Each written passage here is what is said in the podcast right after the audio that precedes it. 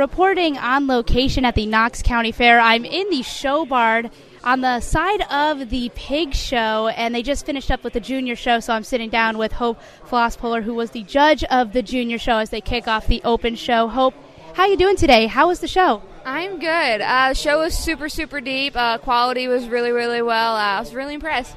So let's just start off. Can you tell us a little bit about your judging background?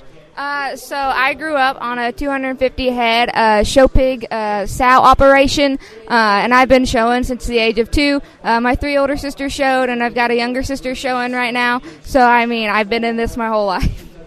And you're not a local. Where is home? Uh, home is southeast Indiana, about five hours away. So I'm pretty far from the homestead.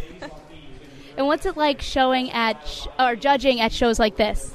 Uh, it definitely gives you uh, more of a homey feeling. Um, you go to these big national shows, and there's so many pigs, so many people. You don't feel like you see everyone. Um, but it was really great getting to see these younger kids, uh, getting them a place uh, for them to go out and really uh, start their showing careers.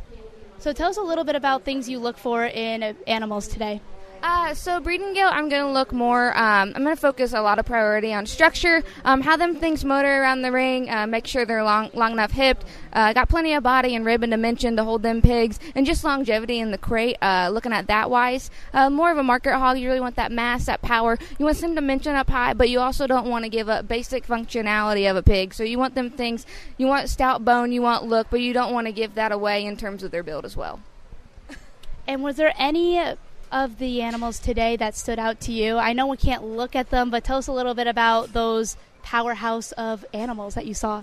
Uh, so the cross gilt that I went ahead to use for champion, um, that's one that's got a real neat look from the side. She's stout skull. She lays in a pliable rib. Um, in her body, and she's still got plenty of bone, but she doesn't sacrifice uh, length of hip build. Uh, she doesn't sacrifice being bow-legged outside. Uh, that thing's skeleton's very, very good. Uh, the Duroc gilt's very impressive that I used for reserve. Uh, that thing's a monster in terms of just rib and power and shape. Thought that thing maybe was getting close to where she probably needed to be a sow. Didn't know if she quite fit in with the stuff today, but that was a very, very neat red one to win. Uh, the two blue barrows that I went ahead to use, thought those things followed type and pattern pretty well.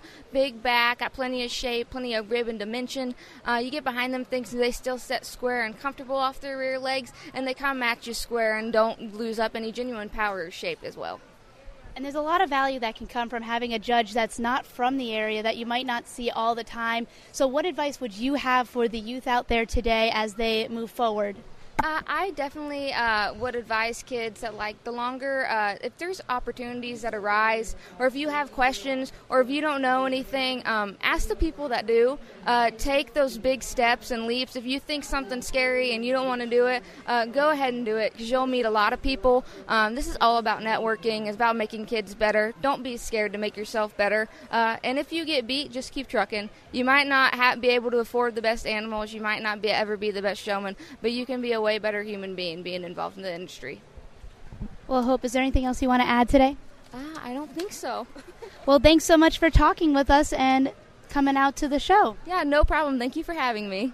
Of course, again, that's Hope Floss Flaspohler. She was the judge of the junior show for the Gilt and Barrows today at the Knox County Fair on AM 1330 and FM 94.1 WRAM.